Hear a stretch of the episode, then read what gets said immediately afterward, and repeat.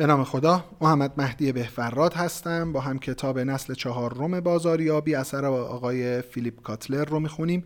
فایل صوتی شماره 13 صفحه 157 و شروع فصل 9 بازاریابی محتوا برای کنجکاوی برند. شروع گفتگو با روایتگری قوی داستان.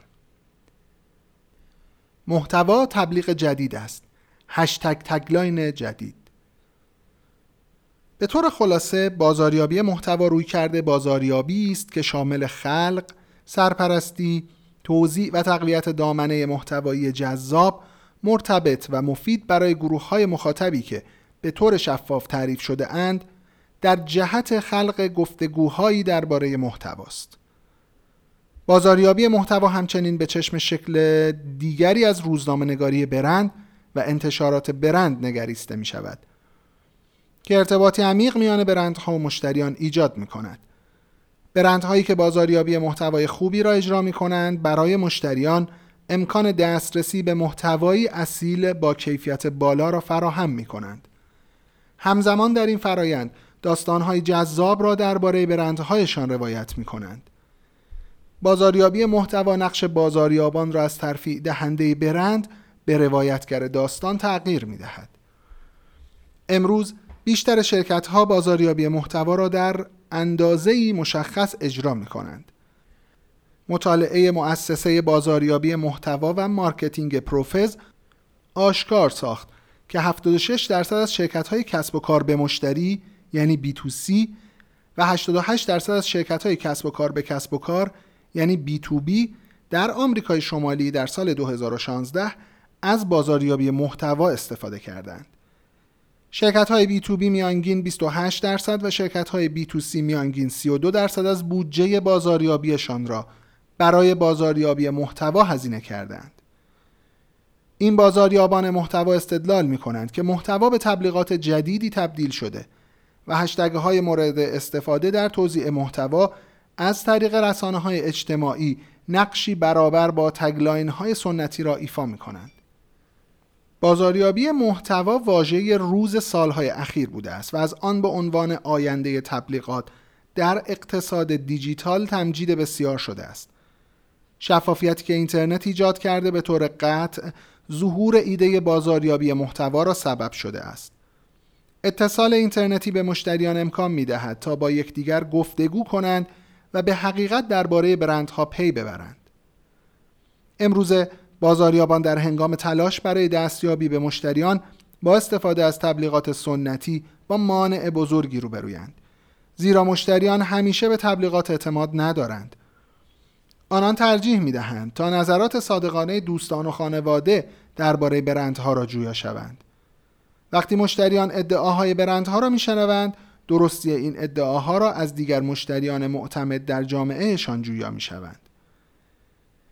این واقعیت که مشتریان اغلب پیام های تبلیغاتی را جذب جذاب نمیابند فشار بیشتری بر بازاریابان وارد می آورد. نقش اصلی بازاریابان انتقال ارزش های پیشنهادی است که برندهایشان عرضه می کنند.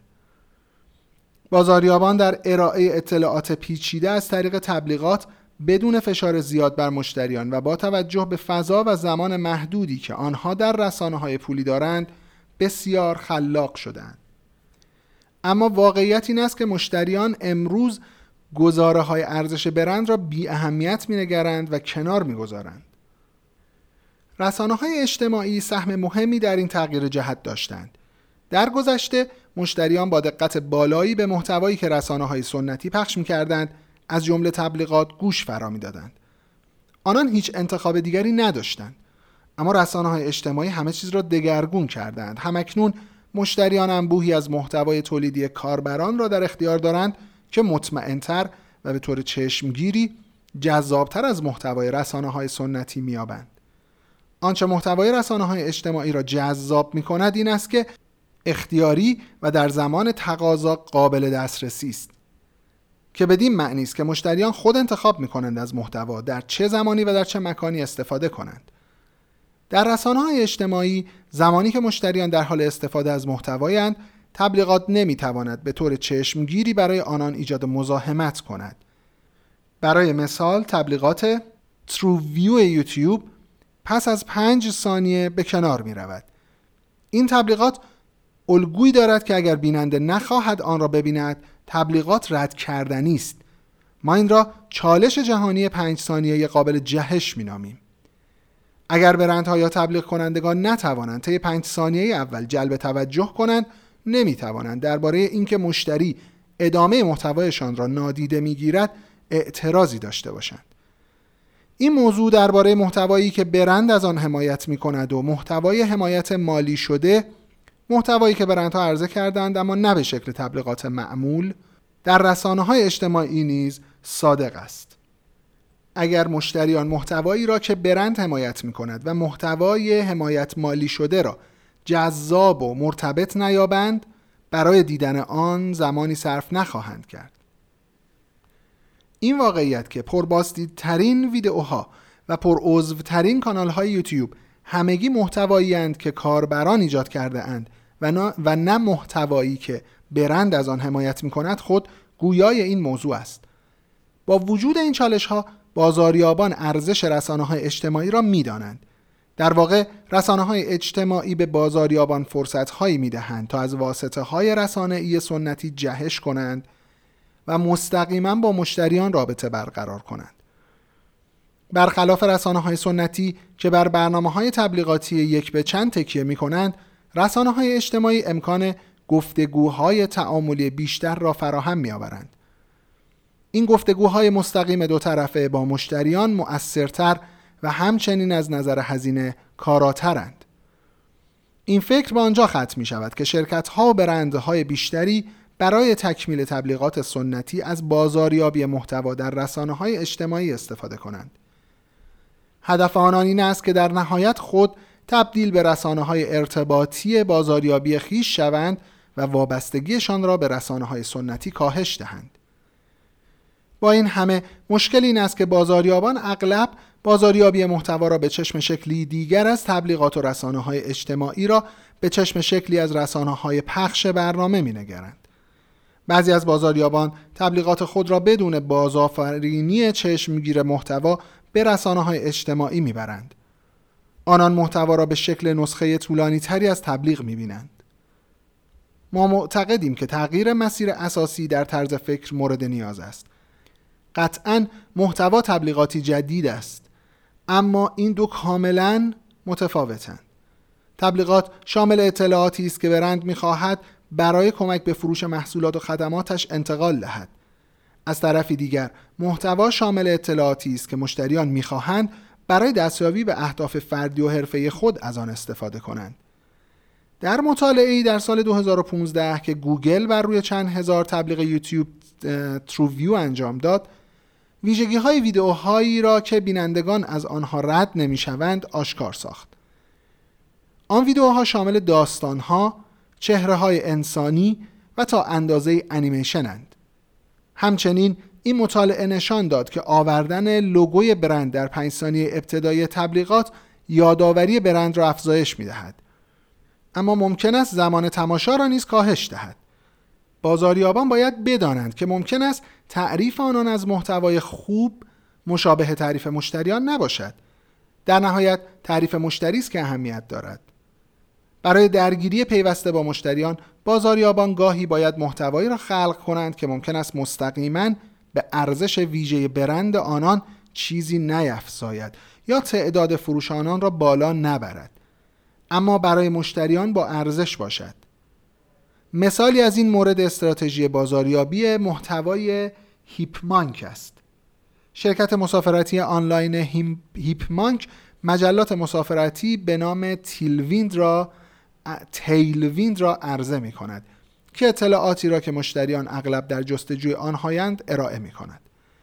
در مقاله اخیر با عنوان برگزیت چه پیامی برای سفرهای تابستانی دارد درباره اثرات خروج انگلستان از اتحادیه اروپا بر مسافران آمریکایی بحث می کند.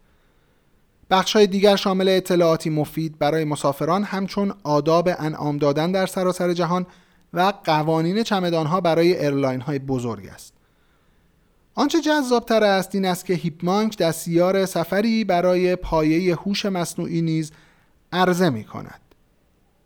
که به مشتریان امکان می‌دهد تا سفر خود را در واقع بدون هیچ تحقیق و بررسی برنامه ریزی کنند.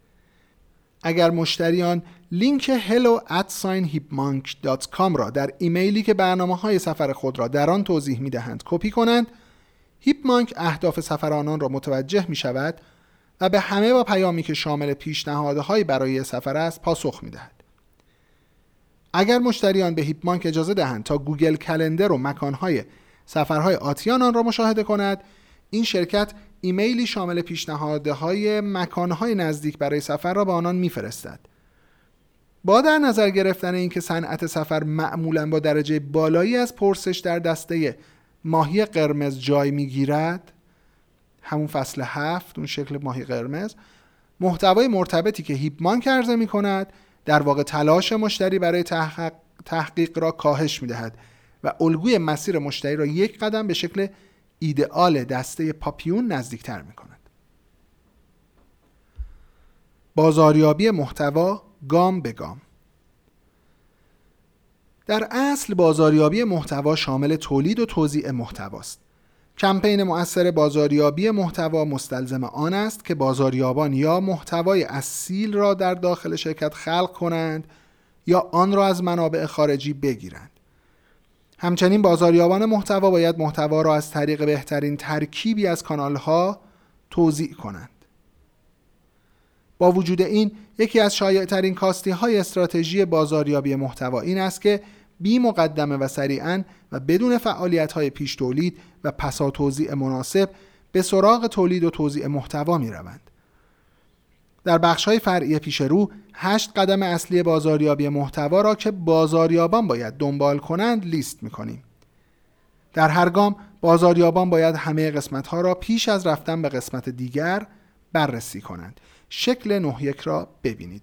شکل نه یک این در حقیقت مراحل گام به گام بازاریابی رو یک دو سه چهار پنج شیش هفت هشت به صورت bullet point توضیح داده شکل خاصی نیست یه text ه و که الان تو توضیحات هم میاریم. مثلا نوشته یک تعیین هدف تو شکل.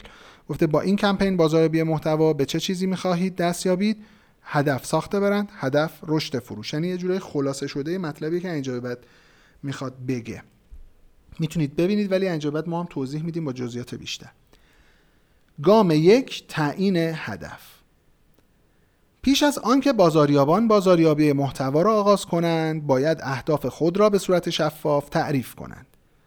بدون وجود اهدافی مناسب ممکن است بازاریابان در دریای ژرف خلق و توزیع محتوا گم شوند.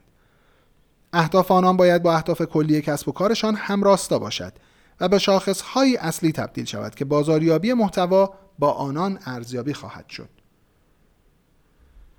اهداف بازاریابی محتوا می تواند به دو دسته اصلی تقسیم شود. دسته اول اهداف مرتبط با فروش است. این اهداف شامل ایجاد راهنما، نهایی سازی فروش، فروش تکمیلی، فروش اضافی و فروش ارجاعی است. در مورد راهنما پاورقی نوشته لید جنریشن فرایند شناسی و آماده سازی مشتریان بالقوه برای محصولات یا خدمات کسب و کار است. ایجاد راهنما شروع علاقه مشتری و پرسجو درباره محصولات یا خدمات کسب و کار است. تو marketing معمولا دقیقا اینا میگیم lead دیگه یعنی کسایی که وارد اون قیف ما میشن. دسته دوم اهداف مرتبط با برند است. این اهداف شامل آگاهی برند، تداعیات برند و وفاداری یا همون دفاع از برند است. بیشتر بازاریابان محتوا چند هدف را در این دو دسته دنبال می کنند. مؤسسه Content Marketing آشکار می سازد که مؤثرترین بازاریابان محتوا در بی تو سی در آمریکای شمالی به آگاهی برند، وفاداری و درگیری به منزله اهداف اصلی اهمیت بسیاری می دهند. از طرف دیگر بازاریابان محتوا در بی تو بی بر ایجاد راهنما و فروش به منزله اهداف اصلی تاکید بیشتری دارند. تعریف اهداف بازاریابان در طراحی بهتر استراتژی بازاریابی محتوا یاری میرساند. اگر اهداف در دسته مرتبط با فروش قرار داشته باشد، بازاریابان باید اطمینان یابند که کانالهای توزیعی محتوا به خوبی با کانالهای فروش همجهت و همراستایند. برای مثال، Birchbox که خدمت آنلاین محصولات زیبایی بر اساس عضویت است پیشنهادهایی برای سلامتتر نگه داشتن مو در ویدئو می‌دهد از آنجایی که یکی از اهداف فروش است جمله ویترینی با عنوان از این فروشگاه خرید کنید در کنار صفحه ویدئو نقش بسته که به مخاطبان امکان می‌دهد تا در صورت علاقه بسیار با کلیک بر آن مستقیما محصول معرفی شده در محتوا را خریداری کنند. از طرفی دیگر اگر اهداف بیشتر بر شاخصهای برند تمرکز داشته باشد بازاریابان باید اطمینان یابند که محتوا همیشه با شخصیت برند سازگار است. کلگیت مثالی در این باره است. محتوایی با عنوان مرکز مراقبت های دهان و دندان به ساخت تداعی برند کلگیت در جایگاه کارشناس دهان و دندان کمک می کند. در هند اپلیکیشن مرکز مراقبت های دهان و دندان کلگیت به پیوند دندان پزشکان با بیماران آتی یاری می رساند که به ساخت تصویر برندی قدرتمند در میان هر دو گروه مخاطب کمک می کند. گام دو ترسیم مخاطبان. وقتی اهداف به صورت شفاف تعریف شدند بازاریابان باید مخاطبانی را که می‌خواهند بر آنان تمرکز کنند تعیین کنند. بازاریابان نمی‌توانند مخاطبان را به سادگی با واجه ها و اصطلاحات کلی مانند مشتریان ما جوانان به صورت کلی یا تصمیم گیران تعریف کنند. تعریف زیر مجموعه خاصی از مخاطبان به بازاریابان برای آفرینش محتوایی عمیقتر و دقیقتر کمک می کند که در نتیجه به روایتگری مؤثر داستان برند می انجامد. بر اساس بخشبندی سنتی مرزهای مخاطبان می تواند جغرافیایی، جمعیت شناختی، روانشناختی و رفتاری باشد. مرز نهایی اغلب رفتاری است.